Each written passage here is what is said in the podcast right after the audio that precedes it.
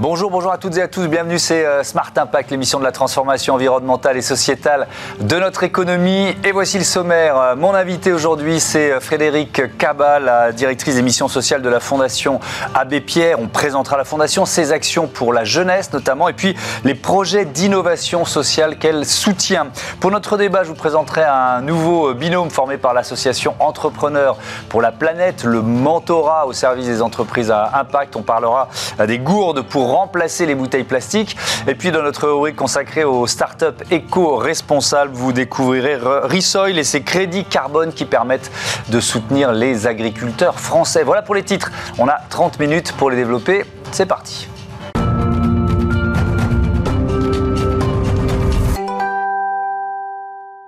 Bonjour Frédéric Cabat, bienvenue. Bonjour. Vous êtes donc la directrice des missions sociales de la Fondation euh, Abbé Pierre, euh, fondation qui a été créée en 1987 pour lutter contre le mal logement.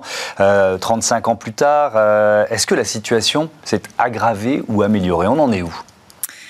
Alors objectivement, depuis l'appel de l'abbé Pierre en 1954, la situation s'est nettement améliorée. Mmh. Les situations de mal logement, d'habitat indigne étaient extrêmement fréquentes et extrêmement puissantes pour les plus pauvres. Mmh. Depuis 35 ans, euh, ce que nous voyons, c'est une dégradation euh, du socle de solidarité nationale. En fait, des effets de ce qui est organisé par l'État et les collectivités territoriales pour le filet de sécurité, pour protéger les plus précaires et les plus pauvres. Mmh. Et la crise sanitaire a été très puissante de ce point de vue-là. Elle nous a montré à quel point il y avait des situations de risque de basculement d'une certaine partie de la population française. Et ça veut dire que, peut-être pas vous, mais collectivement, on a pris conscience qu'il y avait des gens qui étaient un peu à la, à la lisière, quoi. C'est-à-dire que, qui n'étaient pas euh, mal logés, mais, mais qui n'en étaient pas loin, qui étaient en précarité, euh, difficulté à payer, payer, les loyers, etc. etc. C'est tout ça qu'on a vu euh, émerger Tout à fait. Alors il y a deux effets. Il y a l'invisibilité du mal logement. L'habitat indigne en est une. C'est-à-dire on vit dans une maison qui est un taudis. Mmh. On est pauvre très souvent. Parfois mmh. on travaille. Et on vit dans des conditions qui sont inadaptées. Parfois sans salle de bain, avec des risques électriques très forts, avec de mmh. l'humidité. Et puis il y a ceux qui sont visibles, les personnes sans domicile. 330 000 actuellement. Une augmentation de plus de 100% en l'espace de 15 ans, ce qui est un, un chiffre important. Et puis 4,3 millions de personnes très mal logées. Et enfin, il y a les personnes qui vivent dans un logement, mais qui effectivement n'arrivent pas à payer leur loyer, voire n'arrivent pas à se nourrir. Donc là, on passe de 4 millions à 12 millions, c'est ça J'ai vu ce chiffre-là en préparant l'émission, qui, moi, m'a, je, l'avoue, plutôt euh, surpris. Donc, donc, quand on dit 12 millions de, de personnes qui, qui sont à la, à, la limite, de quoi on parle exactement? Eh bien, on parle de personnes qui n'arrivent pas à payer la note énergétique et qui sont en précarité énergétique parce qu'ils ont froid, parce qu'ils ont trop chaud, mmh. du fait de la qualité de leur logement, mais aussi du fait qu'ils n'arrivent pas à payer leur fluide. Mm. Et puis on parle aussi de ceux qui sont en suroccupation, qui sont hébergés chez la famille, chez un tiers, et mm. donc qui suroccupent un logement. Et enfin on parle de ceux qui n'arrivent plus à payer leur loyer, parce qu'aujourd'hui le loyer peut représenter jusqu'à 40 à 50 des ressources du ménage. Euh, et, donc euh, ce que vous nous dites, c'est une, situation qui est plutôt en train de, s'aggraver, notamment sur le nombre de, de 100 domiciles fixes. Ça fait malheureusement 35 ans que je fais ce métier et heureusement ça me donne un peu d'expérience mais je pense que chaque président euh, nouvellement élu nous a dit je veux plus voir ou en campagne nous a dit je veux plus voir de, de SDF dans la enfin pourquoi ça ne marche jamais? Alors il y a deux phénomènes de mm. notre point de vue. Le premier, c'est un arrêt quand même de la production de logements très social, qui est la réponse pour les plus précaires et les mm. plus pauvres. Et ça, c'est un vrai problème depuis une dizaine d'années. Un ralentissement, voire un arrêt actuellement, y mm. compris les promoteurs se mettent à alerter sur le risque de fin de production du logement. Un deuxième phénomène qui est des choix de société, des choix politiques. À un moment donné, c'est un investissement très très fort. Et puis certainement un troisième de représentation. Une personne qui est pauvre, une personne qui a été en errance, du point de vue global, du point de vue général de la société civile, ne pourrait pas accéder à un logement. Mmh. Pour la Fondation Abbé Pierre, le logement, c'est la première pierre à l'édifice du projet de vie. Si on n'a pas de logement, on ne peut pas se construire, on ne peut pas être en sécurité et mmh. on ne peut pas se projeter. Oui, et vous parlez de logement très social. On connaît le logement social. C'est quoi le logement très social? Le logement très social, c'est un logement qui, reste, qui laisse pardon, un reste pour vivre aux plus précaires, confortable, hmm. qui leur permet de vivre au quotidien, d'acheter leur alimentation, de payer leur fluide. Alors en ce moment, c'est très compliqué parce qu'il y a des hausses hmm. assez importantes sur. Donc payer leur fluide, on est d'accord, c'est l'énergie. Hein. Électricité, énergie, gaz, hmm. eau. Et euh, qui leur permet d'avoir une vie digne, une vie décente. La dignité, c'est la qualité du logement, mais c'est aussi se sentir citoyen à part entière. Et ça veut dire que vous accompagnez des programmes de soit de construction, soit de réhabilitation, c'est ça? Alors, je travaille avec une équipe de 30 personnes mmh. aujourd'hui. Nous instruisons la possibilité de produire à peu près entre 600 et 800 logements par an, et nous nous appuyons sur le réemploi.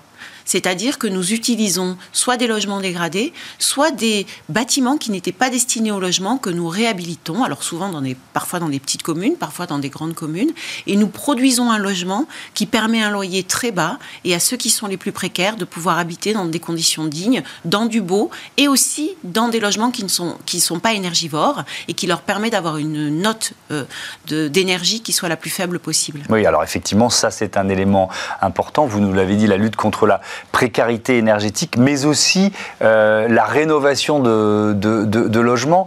Euh, c'est vrai qu'il y a beaucoup d'enjeux autour de, du diagnostic de performance énergétique. Est-ce que alors, il y a deux façons de lire ce, euh, cette réforme. Dire, ben, c'est super, il y, a des, il y a des immeubles insalubres qui vont disparaître du marché, qui vont être rénovés. Puis il y a une autre lecture qui consiste à dire, ben, il y a des propriétaires qui ne vont pas le faire. Mhm. Parce qu'ils vont se dire ça coûte trop cher et donc des, des, logements qui vont sortir du marché de la location. Comment vous réagissez face à ça? Alors c'est extrêmement compliqué de, mhm. de, ne, de, de aujourd'hui de ne pas de ne pas euh, euh, envisager la question de la lutte contre le mal logement mhm. et de la rénovation thermique en dehors de l'accompagnement de la société. Ça s'accompagne. On ne peut pas juste dire on va traiter le bâti en fait, c'est une nouvelle manière de vivre, c'est une nouvelle manière de regarder son logement, c'est une nouvelle manière de partager aussi.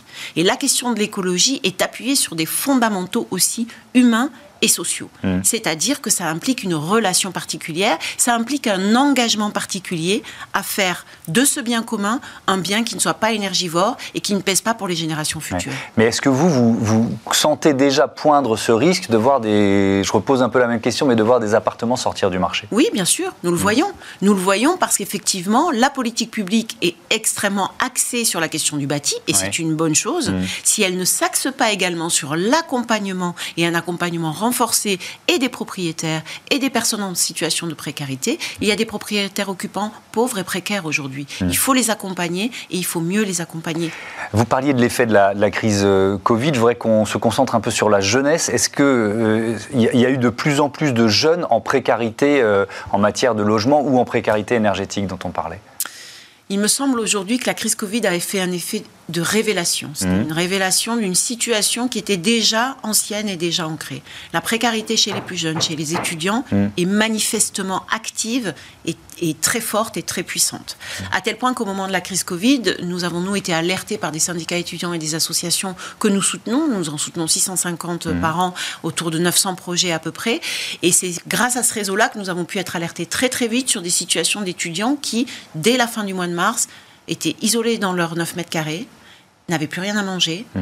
n'avaient plus accès euh, à l'eau parfois, et que c'était pour nous, ça a été une révélation de la précarité des étudiants. Mmh. Donc la jeunesse, elle est en précarité, nous le savons. 25% des personnes qui sont à la rue ont moins de 25 ans. Très souvent, elles ont eu un parcours à l'aide sociale à l'enfance, donc elles sont déjà stigmatisées. Mmh. Et pourtant, 25% des personnes à la rue travaillent, parfois sont en CDI. Donc il y a un décalage de réponse sociale qui nous interroge et qui renforce la situation de la jeunesse qui doit être aidée absolument. Hum. Qu'est-ce que vous mettez en place spécifiquement pour la jeunesse à la Fondation VPR Alors aujourd'hui, nous aidons à construire, à réhabiliter et à proposer des offres de logement qui correspondent à la situation de la jeunesse. Hum. Ça, c'est pour la partie plutôt foyer de jeunes travailleurs, par exemple.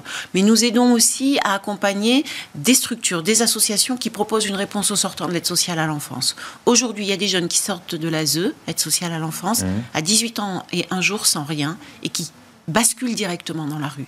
Notre idée, c'est d'accompagner des associations, soutenir financièrement des associations pour tout de suite leur proposer un logement, pour ne pas qu'ils aient de parcours de rue et pour essayer de les accompagner vers l'emploi, bien sûr, parce que l'emploi, c'est aussi la possibilité de payer son logement. Un, mot, il nous reste une minute, d'innovation de, sociale. Ça fait partie des leviers qu'active la, la, Fondation. Est-ce que vous en avez une en, tête à partager avec nous?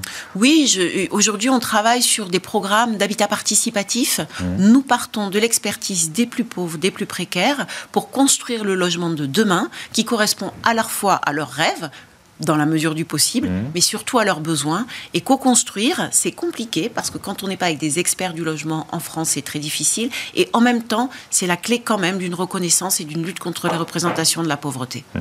Merci beaucoup Frédéric euh, et à bientôt sur, euh, sur Bismart. On passe à notre débat avec un, un binôme euh, d'entrepreneurs pour la planète.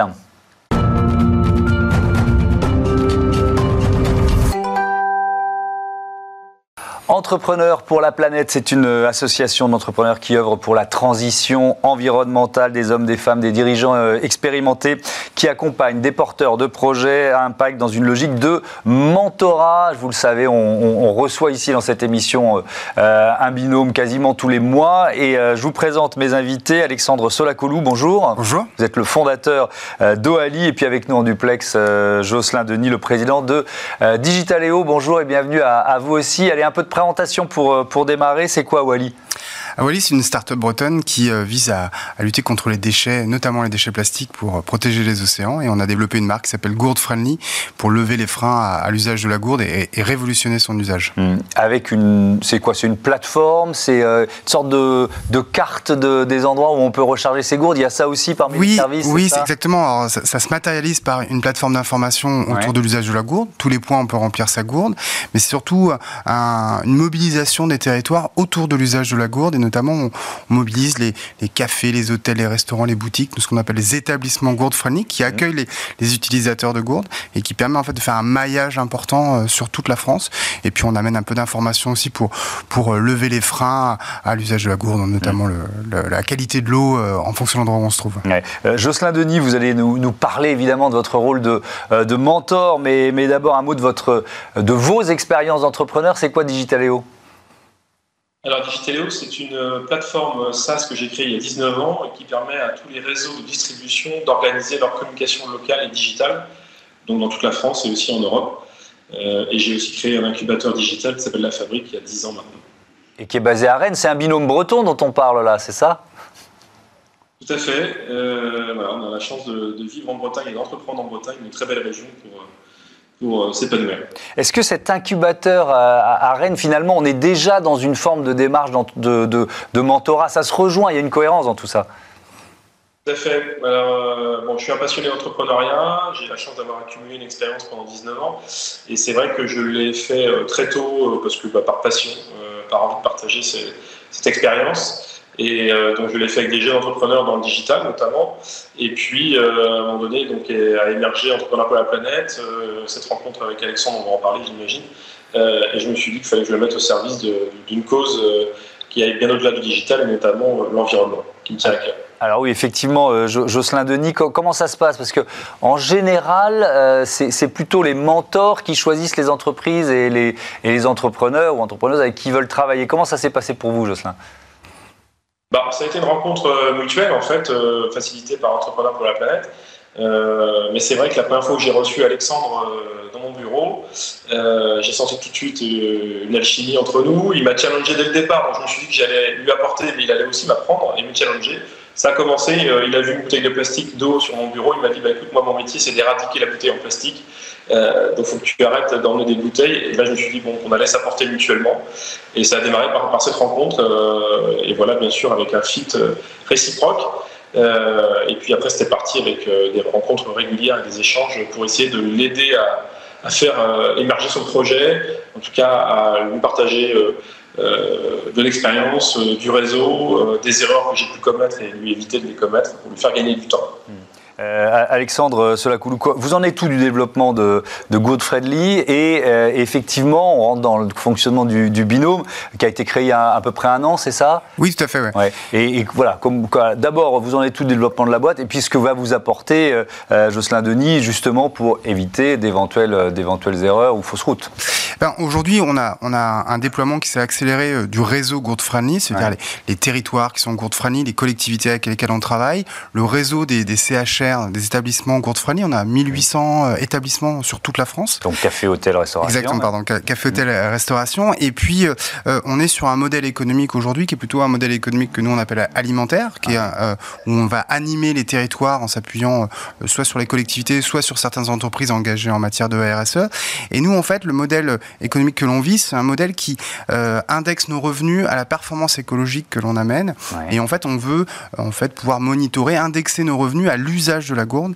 Et ce contexte de, de, de, réflexion sur le, modèle économique qui serait un modèle économique scalable, d'accélération, euh, c'est un des gros sujets de conversation avec, euh, avec Jocelyn.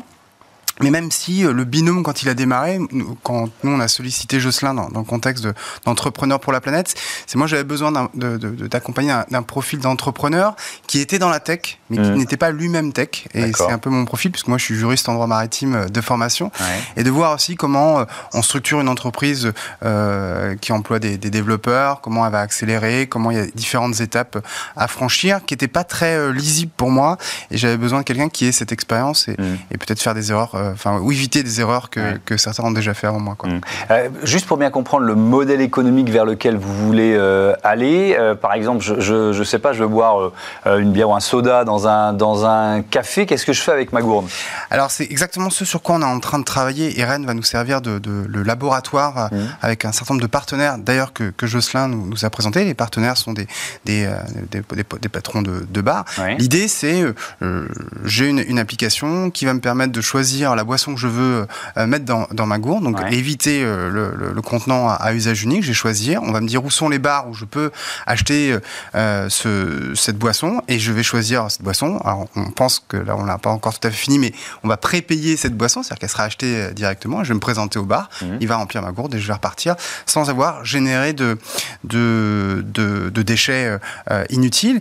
Et en fait, pour les, les établissements, c'est aussi le moyen d'avoir accès à un nouveau marché, qui est ce marché de la consommation de maths de boissons, qui aujourd'hui est plutôt euh, occupé par les, on va dire, les supérettes de, mmh. quartier, euh, d'amener aussi euh, de, la création de valeur écologique et de la création de valeur économique pour nos partenaires. Mmh. Jocelyn Denis, votre rôle à ce moment clé de, l'histoire de, de, Gourd Friendly, c'est de l'aider à, à, évaluer effectivement ce nouveau modèle économique, la réalité économique du, du, marché? Oui, clairement, moi je, j'ai une intuition, c'est que pour avoir un maximum d'impact euh, positif au niveau écologique, il faut que l'entreprise euh, trouve son modèle économique et un modèle économique qui puisse euh, grandir fortement. et donc c'est là où j'accompagne, où je challenge aussi Alexandre, mais je l'aide à avoir des réflexions sur ce sujet-là, à aller se confronter à la réalité du marché, notamment des, bars et des débits de boissons en Bretagne pour commencer, pour justement, s'il apporte une vraie valeur ajoutée à ces bars, euh, qui, euh, bah, qui puisse derrière euh, les faire performer et donc faire grandir son entreprise. Moi, je pense que c'est la clé pour arriver à avoir une entreprise qui prend un maximum d'ampleur et, de l'impact. Euh, ça sera la conséquence. Donc voilà, c'est mon expérience que j'apporte là-dessus mm. pour l'aider à ne pas rentrer dans un modèle qui serait dépendant de la commande publique ou de, de subventions ou autre et d'avoir un modèle qui soit vraiment économiquement viable pour avoir un maximum d'impact ensuite euh, et prendre une ampleur euh, nationale, voire plus euh, ensuite. Oui, Jocelyn, Denis, quand on, quand on est dans cette phase, on se pose toujours la question d'une levée de fonds. Est-ce que vous, dans votre expérience professionnelle, vous en avez fait beaucoup et, et, quelle est l'erreur à ne pas commettre quand on décide de faire une levée de fonds? Alors, il faut faire une levée de fonds que si on en a réellement besoin. Et je pense que la première. Moi, j'ai fait 11 ans sans levée de fonds, ce qui est assez rare dans le métier de, l'édition de logiciel. Euh, mais ça m'a permis d'asseoir un modèle économique très solide et très robuste. Euh, et de le faire qu'ensuite, une fois que l'entreprise était bien mature et que j'étais prêt à, gérer euh, des actionnaires plus exigeants avec des fonds d'investissement. donc il ne faut pas le faire trop tôt non plus. Je pense qu'il faut le faire au moment où on a justement bien trouvé son modèle économique, surtout dans le contexte actuel où c'est plus difficile de trouver des financements. donc il faut se concentrer sur les clients, les partenaires, faire des tests, faire pivoter éventuellement sa société quand c'est nécessaire. Euh, pour trouver son marché. Et une fois qu'on a trouvé son marché et qu'on sent que là, il y a quelque chose qui prend, et c'est le cas aujourd'hui de Good Friendly qui commence à accélérer au niveau national, euh, bah là, ça peut valoir le coup d'aller voir des investisseurs pour euh, prendre le marché en premier, mais ne pas y aller trop vite, parce que sinon, on se retrouve à, à, finalement passer son temps à faire la course au levée de fonds au détriment de s'occuper des, clients et des partenaires. Alexandre Solakoulou, ça, fait partie de votre feuille de route en quelque sorte, bah, effectivement, euh, surtout dans une logique d'accélération, surtout dans une logique où euh, ce qu'on amène et le marché, tout ça devient un peu évident. Donc il va mhm. falloir qu'il y ait une, logique de vitesse. Et, derrière vitesse, souvent, il y a la question de l'argent et de la trésorerie. Bien sûr. Euh, et c'est vrai qu'avec Jocelyn, c'est plutôt de, de, de, nous mettre dans la bonne situation, dans les bonnes conditions de, mhm. de, cette levée de fonds. Là, on est en train de franchir des étapes que moi, j'avais pas sur ma feuille de route et que, que Jocelyn a, a, a amené et, et, qui me permet, moi, d'être plus solide, notamment dans la discussion avec les investisseurs euh, potentiels et futurs. Euh, Jocelyn, euh, Denis, dans, le mentorat, ça marche dans les, dans deux sens. Qu'est-ce que vous apporte, vous, ce, mentorat, le fait de participer à la montée en puissance voilà, d'une entreprise à impact? Alors moi, je, prends beaucoup de plaisir à échanger avec Alexandre parce que déjà, il m'apporte de la fraîcheur. C'est-à-dire que Aujourd'hui, je me, moi, je suis un passionné d'entrepreneuriat, mais j'ai un regret, c'est de ne pas avoir fait plein d'entreprises. J'ai privilégié de développer mon entreprise avec laquelle je suis toujours à la tête, c'est-à-dire Digitaleo. Euh, donc, je me suis concentré dessus, mais là, je vis finalement un autre parcours d'entrepreneuriat à, travers Alexandre, en, l'accompagnant. Euh, deux, c'est que ça me permet aussi de, de, de m'éduquer au sujet de l'environnement où je suis. Euh, mon entreprise n'est pas née là-dessus, donc euh, j'ai essayé, d'être proactif et de la, transformer pour la mettre en adéquation avec mes valeurs euh, sur ce sujet de l'environnement auquel je suis très sensible. Mais c'est vrai que l'entreprise, quand je l'ai créée en 2004, c'était pas sa mission. Euh, donc là, ça me permet de, bah, de, vivre aussi un projet entrepreneurial qui a du sens. Euh, et puis bah, finalement de, participer à cette révolution qui est liée à l'environnement. Moi, je pense, j'ai vécu les années 2010-2020 qui étaient la révolution digitale au cœur des entreprises. Je pense que la, décennie actuelle, c'est-à-dire 2020-2030, c'est la décennie où l'environnement doit être au cœur des préoccupations des entreprises et au cœur des stratégies. Et c'est indispensable. Donc, euh, euh, bah, je le vis à travers le projet d'Alexandre euh, et, et, grâce à Entrepreneurs pour la planète. Euh, Alexandre, vous, allez, vous avez regardé un peu ce qui était fait euh, euh, dans l'entreprise Digitaléo en matière d'environnement, de, justement? Bah, C'est surtout que déjà, Jocelyn était engagé dans des démarches autour de la question environnementale, la, compensation carbone. Mm. Et moi, quand je suis rentré dans l'entreprise, il, le mentionnait tout à l'heure comme, une anecdote, mais c'est vrai que moi, tout de suite, j'ai un radar à, à, bouteille plastique, quoi. Notamment à bouteille plastique. et, l'idée, c'était plutôt de, de, donner les moyens à Jocelyn, vraiment d'être aligné culturellement dans l'entreprise sur un discours quand même qui, porte à l'extérieur. Et, souvent, c'est des enjeux un peu culturels, euh, des, choses qu'on ne voit pas, euh, j'allais dire, à l'œil Des habitudes qu'il faut changer. Des habitudes, des habitudes qu'il faut changer. Mmh. Et puis, euh, on voit bien, alors c'est aussi le, la singularité d'entrepreneurs pour la planète, c'est qu'il y a des, entrepreneurs qui, sont, qui viennent d'entrepreneuriat, d'un entrepreneuriat classique, mmh. traditionnel, mais qui, qui ont l'intuition, comme vient de l'évoquer Jocelyn, des enjeux environnementaux, c'est même des enjeux business, mais aussi quand même des enjeux mmh. Euh, intime. Et, euh, et, en fait, il y a plein de projets qui sont capables d'accélérer aussi, eux, leur transition. Et c'est un peu notre, notre rôle dans ce contexte-là. Oui, ça marche dans les deux sens, effectivement. Merci à tous les deux et à bientôt sur, euh, sur Bismart. On passe à notre rubrique Startup. On parle de crédit carbone.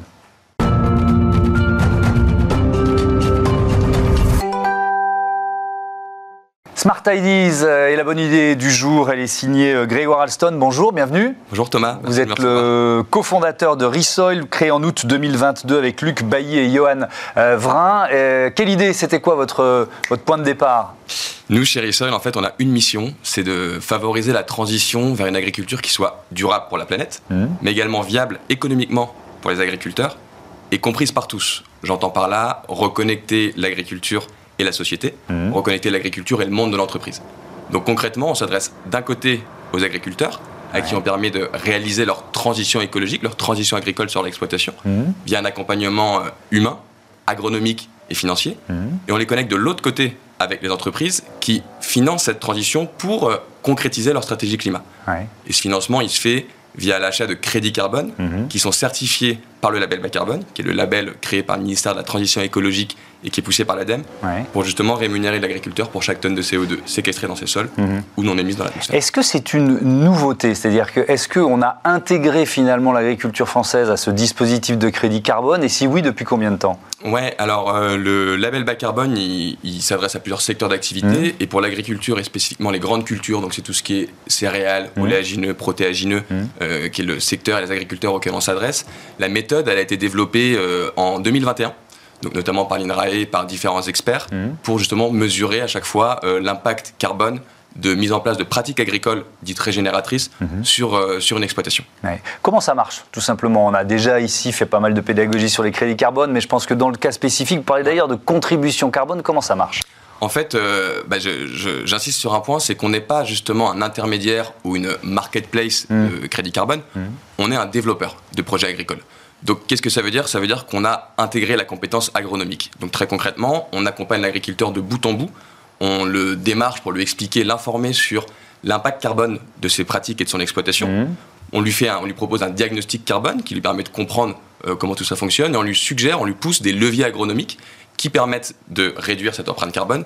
Et ensuite, pendant le projet, qui dure 5 ans, un projet de transition pour un agriculteur, on l'accompagne et on le conseille pour l'aider à mettre en place ces pratiques et s'assurer qu'elles soient bien mises en place et c'est ensuite vérifié mmh. par un audit. Si on imagine qu'une transition euh, environnementale, on va dire, une transition bio d'une exploitation, ça coûte 100, vous pouvez en financer combien? Alors, J'imagine que ça dépend de la taille des exploitations, mais, bon. Grosso modo, euh, on estime que en fonction de l'exploitation, mm. le coût pour un agriculteur de, la transition, c'est à peu près 50 euros par hectare. D'accord. Nous, en fait, on arrive à en financer 100%, ou quasiment 100%, mm. euh, grâce justement à cette compétence agronomique, parce qu'on pousse des leviers tout au long des 5 années. C'est-à-dire qu'on fait un diagnostic au début, mais ensuite, quand l'agriculteur prend confiance et se rend compte que ce qu'on a mis en place sur l'exploitation mm. est bénéfique pour ses terres, il est à l'écoute pour mettre en place toujours plus de leviers et avoir toujours plus d'impact. Ce qui fait qu'on génère plus de crédit carbone, et donc, on le rémunère mieux. Et on le rémunère également mieux, j'insiste là-dessus, parce qu'on est l'unique intermédiaire entre lui, l'agriculteur, mmh. et l'entreprise. Ce qui fait qu'il n'y a pas d'autres intermédiaires à rémunérer dans la chaîne de valeur pour l'accompagner ou pour vendre les crédits. Euh, donc on maximise l'investissement paiement de l'entreprise et la rémunération de l'agriculture. Et justement, alors les entreprises qui, achètent ces crédits carbone, c'est plutôt des entreprises de l'industrie agroalimentaire qui sont en prise directe avec euh, ces exploitants? Alors on a deux offres. Mmh. Euh, une première pour les entreprises agroalimentaires. Mmh. Et dans ce cas-là, nous, notre idée, c'est de réduire leur empreinte carbone en nous adressant à leurs fournisseurs agricoles. Donc on remonte à leurs fournisseurs agricoles mhm. et on opère cette transition directement sur leur ferme. Il faut savoir que dans le, secteur agroalimentaire, l'amont agricole, c'est 70 à 80% de l'empreinte carbone mhm. d'une entreprise agroalimentaire. Et la deuxième offre, elle s'adresse à toutes les entreprises qui ont déjà une stratégie de réduction de leurs propres émissions et on leur propose une contribution carbone locale juste à côté de chez elles à hauteur de leurs émissions résiduelles mhm. en accompagnant leurs agriculteurs euh, voisins à côté de leur lieu de travail et on essaie de, on ne résume pas ça à une transaction financière, c'est-à-dire qu'on met du sens, on met du sens à cette action climatique en proposant aux collaborateurs de venir visiter les fermes, en proposant des ateliers de sensibilisation autour des enjeux agriculture et climat, mmh. euh, pour que justement le, il y ait un appel à l'action qui soit également compris par les collaborateurs. Vous en êtes tout de votre développement? Je crois qu'il y a une première levée de fonds en amorçage qui est, euh, qui est en cours, c'est ça? On est en train de finaliser une, une première levée de fonds euh, parce qu'en fait on est victime de notre succès côté agriculteur. Mmh. On reçoit énormément d'appels entrants d'agriculteurs qui veulent travailler avec nous en ayant vu ce qu'on a fait pour leurs voisins. Donc on est en train de finaliser également le recrutement d'ingénieurs agricoles et d'ingénieurs agronomes pour pouvoir en accompagner toujours plus. Aujourd'hui, on accompagne des agriculteurs sur 12 euh, 000 hectares, c'est à peu près la taille de Paris. Euh, et pour le climat, c'est 110 000 tonnes de CO2 équivalent en moins. Donc c'est à peu près l'empreinte carbone annuelle de 11 000 Français. Mmh. Et notre objectif à 18-24 mois, euh, c'est d'accompagner des agriculteurs sur 200 000 hectares et d'avoir un impact pour le climat d'un million de tonnes de CO2 euh, qui seront évités ou séquestrés sur 5 ans. Merci beaucoup Grégoire Alson et bon vent à, à Rissoil. Voilà, c'est la fin de ce numéro de Smart Impact. Merci à toutes et à tous de votre euh, fidélité. Je vous dis à demain sur la chaîne des Audacieux. Salut